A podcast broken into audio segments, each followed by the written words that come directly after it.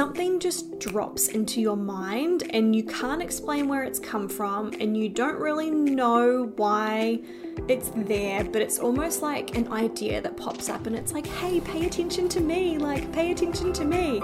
And the thought that popped up was this word, Midas. Hello, hello friends, welcome back to season four, episode one of the Fulfillionaire Podcast. So this season we're doing something a little bit differently. We are recording some of these episodes live over on Instagram. Um, we're going to be doing these on Mondays at twelve p.m. New Zealand time. So you guys are more than welcome to come over there and join me if you would like to. And then my team will take them down and they will do their fancy thing to them and they will release them live onto, not live, they're going to release them onto our regular podcasting platform, which is possibly where you are listening to this now. Um, and then we're also going to have a second episode airing later in the week as well. So something that I found that I really loved late last season was I really enjoyed the cadence of recording you two kind of shorter episodes each week.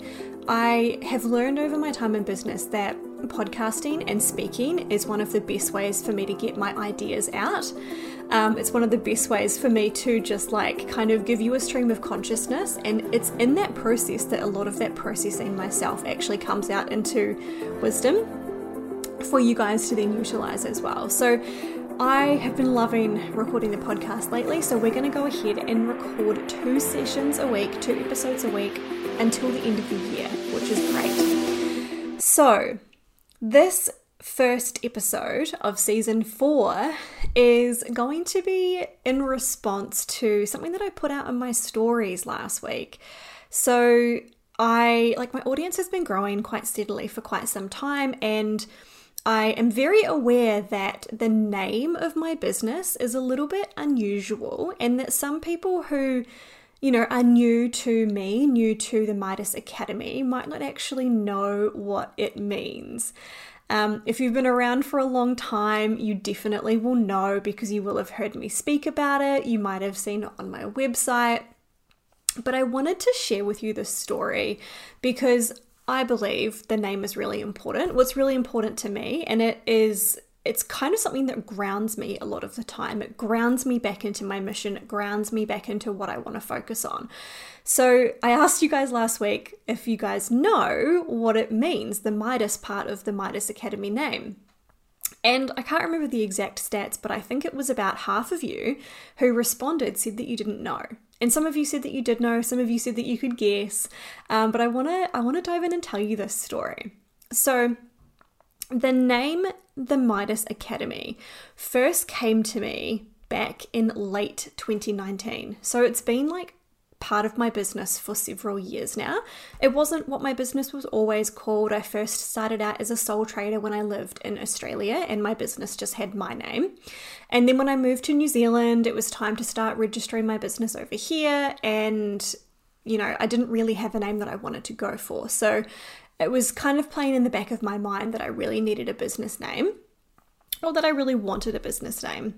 And in late twenty nineteen, I was writing in my journal, thinking about uh, the next upcoming mastermind that I was about to go into launch for. And it was a mastermind that had been on my mind for a really long time.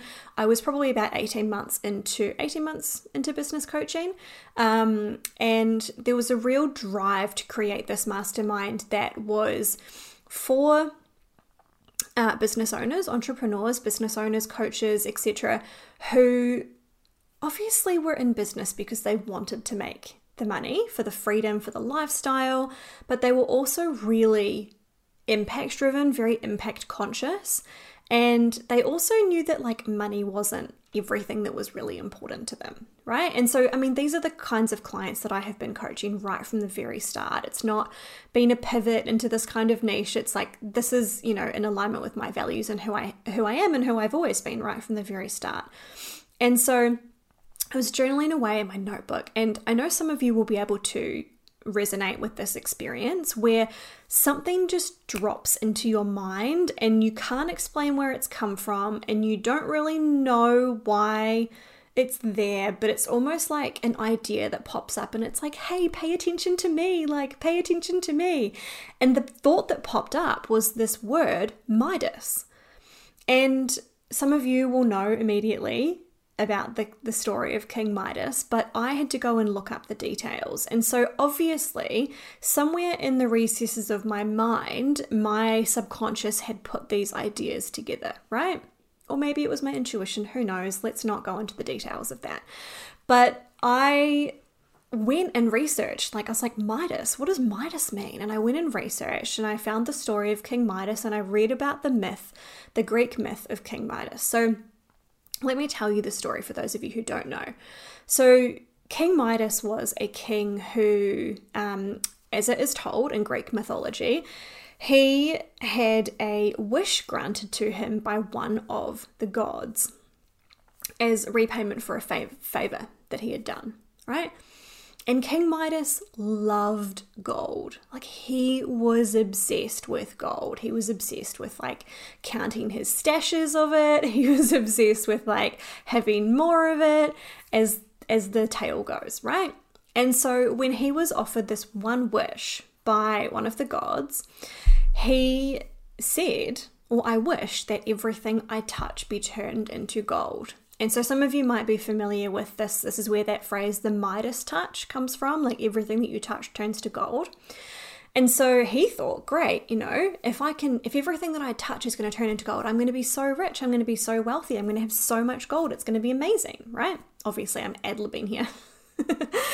um, and so this is what he wished for. And so uh, the Greek god, he, you know, granted this wish. And King Midas went about his life.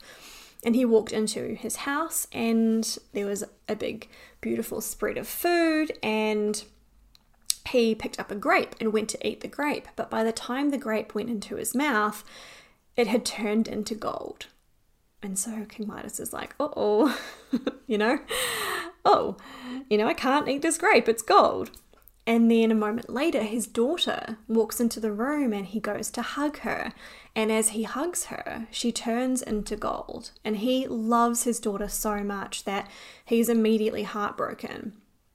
He immediately is starting to regret his decision to have this wish be granted. And so he goes back to the Greek god and he, you know, tries to bargain with him, tries to tries to plead his case for this to be, you know, this wish to be uh, reversed. And because he's realized that that wish of, you know, having the golden touch, having the Midas touch, having everything that you touch be turned to gold is actually going to cost you some of the things that you love. It cost him the things that he loves, right? And so I won't tell you the rest of the story because it's not really pertinent, but this story, I think it has always had so much meaning to me since that name dropped into my head. I really latched onto it, and because it, it really is such a great reminder, such an important reminder of something that I think that so many of us have had logically drilled into us from a really young age, that money is not going to make you happy. Like, we've logically had that drilled into us from a, a young age, or at least I did. I was always told that, like, money won't make you happy. And I think for a lot of business owners, this is something that they are logically very aware of, that more money, more money, stashing the money, stacking the money, you know, chasing it is not going to make them happy. They know that on a logical level, but a lot of them don't really learn that lesson until it has cost them something, whether that's their health, whether that's time with their family, whether that's living the lifestyle that they want to live, being able to travel the way that they want to travel.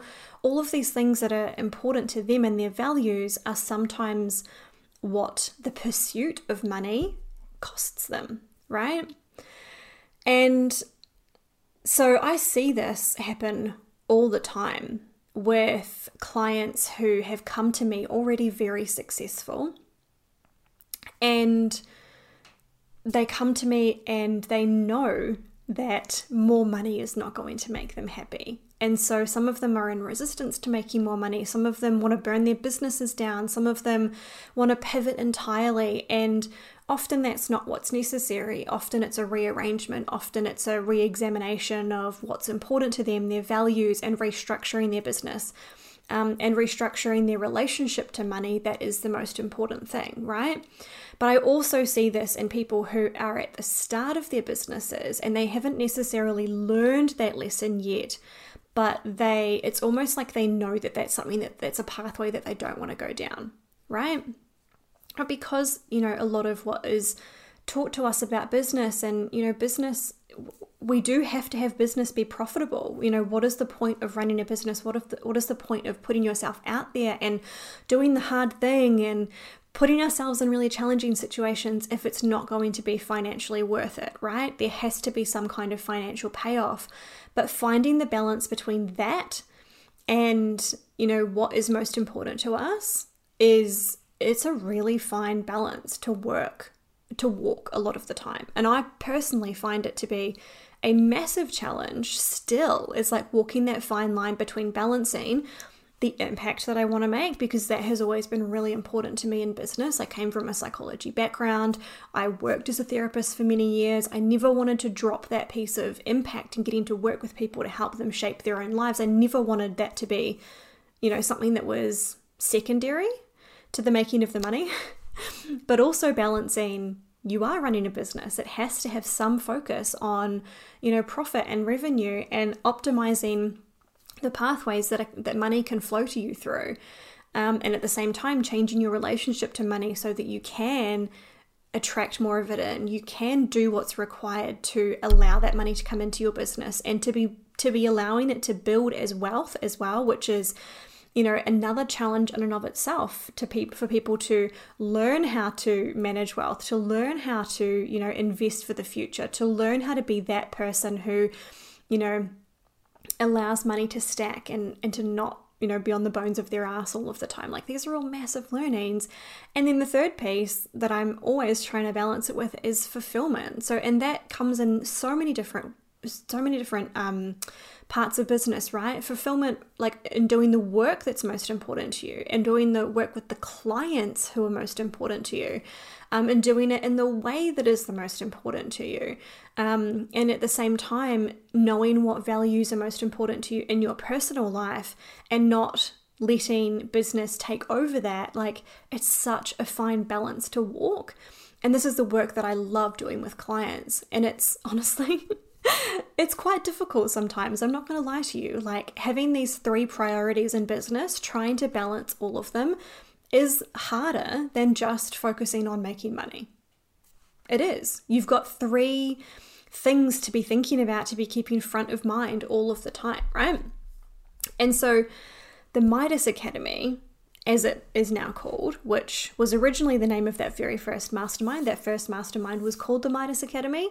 We then ran it a second time, and at the end of twenty twenty, my beautiful um, business manager, Mitzi, said to me, why don't we call the business the Midas Academy? Why don't we brand that as, you know, what we do, and then all of our programs underneath it fall into that? And that was a pretty genius idea on her part, and I finally registered as a company. So I... um. I changed the business setup and I registered as a company, which is called Midas International Limited. Um, so creative, I know. And um, and that's how it has, has continued. And whilst there have been like a number of different programs and masterminds and offers in my business throughout that time since, you know, twenty nineteen, late twenty nineteen, early twenty twenty, when I first took on that name of the Midas Academy, everything has always been in the pursuit of balancing those three things, both for myself, but also helping my clients to do that too. If you go back and read old sales pages and like go back and do your homework amongst all of the things that we've always offered, it's always been about trying to balance those things. And honestly, like if I'm to speak really frankly about it, I find it a real challenge sometimes to find the right messaging that hits all of those three things, because it is a big promise. Like to to to say that to a client that you're coming into this space to balance all three of these things, that's kind of what a lot of that's what a lot of people want for their life, right? It's a big promise. And I and I don't ever take that lightly, but I also um, always want to be really clear that for you to create a business and a life that honors impact, wealth, and fulfillment all at the same time, that's not going to be a cakewalk. Like, the outcome of it, and I've spoken about this in previous episodes, the outcome of doing this work absolutely is more ease, more simplicity, more time freedom, more space, more energy to do the things that you love. But the pathway to get there is going to be challenging because we have to go against so much conditioning with our relationship to money, with our relationship to like our, our work, how we deserve to be paid, the um, expression of, you know, our values, um, and balancing that with like, am I really allowed to live the life that I want to live, and like owning what you want and going against a lot of that societal conditioning about like, these are the boxes you should tick. And then on top of that, like, this is how you should do business. Like, there is so much deconditioning that this, this work invites you into. Um, and it does take time. Like, I have clients who are still doing this work, you know, years later. And I and I don't think it's ever a place that we get to that we're like, yes, I've nailed all three of these things. I actually think it's like a never-ending dance between all of them, right? And I think that's part of it, is that we have to realize that if we want a life that is so incredible like that, and a business that is so incredible like that, it is going to be a, there's going to be a level of constant upkeep, right? Like, to slip back into old standards and to let people, you know, oh, recondition you with their expectations about how you should be or what your business should look like. It's so easy to get sucked back in to that. I mean, you've only got to spend half an hour scrolling on Instagram to to hear how everyone else thinks that you should be running your business, right? Or to be to go into comparisonitis and think, oh, you know, that person's running that program that way, maybe I should be doing that as well. Like, it's a constant observation of self and a constant realigning to like, no, those three things are my priorities. Um, and sometimes they do feel like they're at odds with one another. And sometimes it does feel like you're doing this crazy tightrope walk trying to balance all three of them. But the outcome of doing it this way, I know, is so much more gratifying than just focusing on the money, than just focusing on the impact, than just focusing on the fulfillment. And I think it's more sustainable long-term as well. And so this is essentially where the brand has ended up, is that, um, as you know, the word Fulfillionaire is, it's, when I was thinking about how these words kind of fit in together, like the Midas part of the brand and the Fulfillionaire part of the brand, to me, the Fulfillionaire, that identity of being the person who can balance the impact, the wealth, fulfillment, is is the outcome of the work that we do at the Midas Academy. And everything that we do at the Midas Academy, all of our programs, from the Midas Coach, which is designed to help coaches be exceptional at what they do, that is make more impact, make more money, and, you know, be more fulfilled doing it, to the Fulfillionaire Collective, which is the year-long experiment into, you know, looking at all of these pieces of your business that you might have been conditioned into thinking that you need to do, and really getting to rewrite how business gets to work for you and how you get to do that and what those outcomes are. Like, what do you actually want? And the Fulfillionaire Mastermind, which is the brand new mastermind that is currently in pre-sale, just by the way, until the October thirty-first, we're in pre-sale. So if you want more details on that mastermind, which is starting in December, you can send me a message, because we do have some pretty awesome bonuses and special pricing for those of you who are enrolled before October thirty-first. Um, and all of these containers, plus two new two new things that we're launching in twenty twenty-four, Um, keep your eyes peeled. They're all with this particular goal of helping you to become a Fulfillionaire, helping you. And I know that that's like a cute kind of like funny term, and I, and I kind of giggle sometimes when I say it. It's like, it's such a made up term. It doesn't actually mean anything to a lot of people. But I think to those of us who are in this work, I think it sometimes can be really helpful to have that anchor of like, this is what I'm focused on. This is the standard of I'm getting, getting to balance all of these three things. So that's the story of the way that the Midas Academy came to be. And You know, I thought that maybe I would get sick of it, but I haven't. I still love it. It still feels very true for me. It still, like I said before, feels like what I get to ground into every single time that, you know, I feel like I'm getting caught off guard or caught off course or, you know, ending up focusing on things that aren't as important. Like, it's my North Star. Focusing on that fulfillment piece and balancing it with the impact and the wealth, that has always been my North Star. And that's what I feel really grateful to be able to help other people with. So if you want to be part of this mission and you're not already, if you want to come and be in a space where we are prioritizing those three things, my recommendation to you would be to get on the waitlist for the Fulfillionaire Collective, which will be launching in early November. And when I say get on the waitlist, the benefit of being on the waitlist is that we're going to be giving you guys some special pricing for the first few days. And then when we launch it live to everybody else, the price will go up a little bit. Um, and also the other space, like I said before, is the Fulfillionaire Mastermind. So that is also a year-long deep dive with me by your side in a lot higher touch capacity as your business coach, um, and a small group of other humans as well, in quite an intimate space where we're all going to be focused on growing your businesses and your missions together in twenty twenty-four. Um, so yeah, hop on the waitlist for the collective. And if you want more details on the mastermind, you're more than welcome to reach out. I'm going to leave it here for our very first episode of season four. Thank you so much for joining me live if you've been here, and I will see you guys hopefully next week. Same time, same place. Ciao.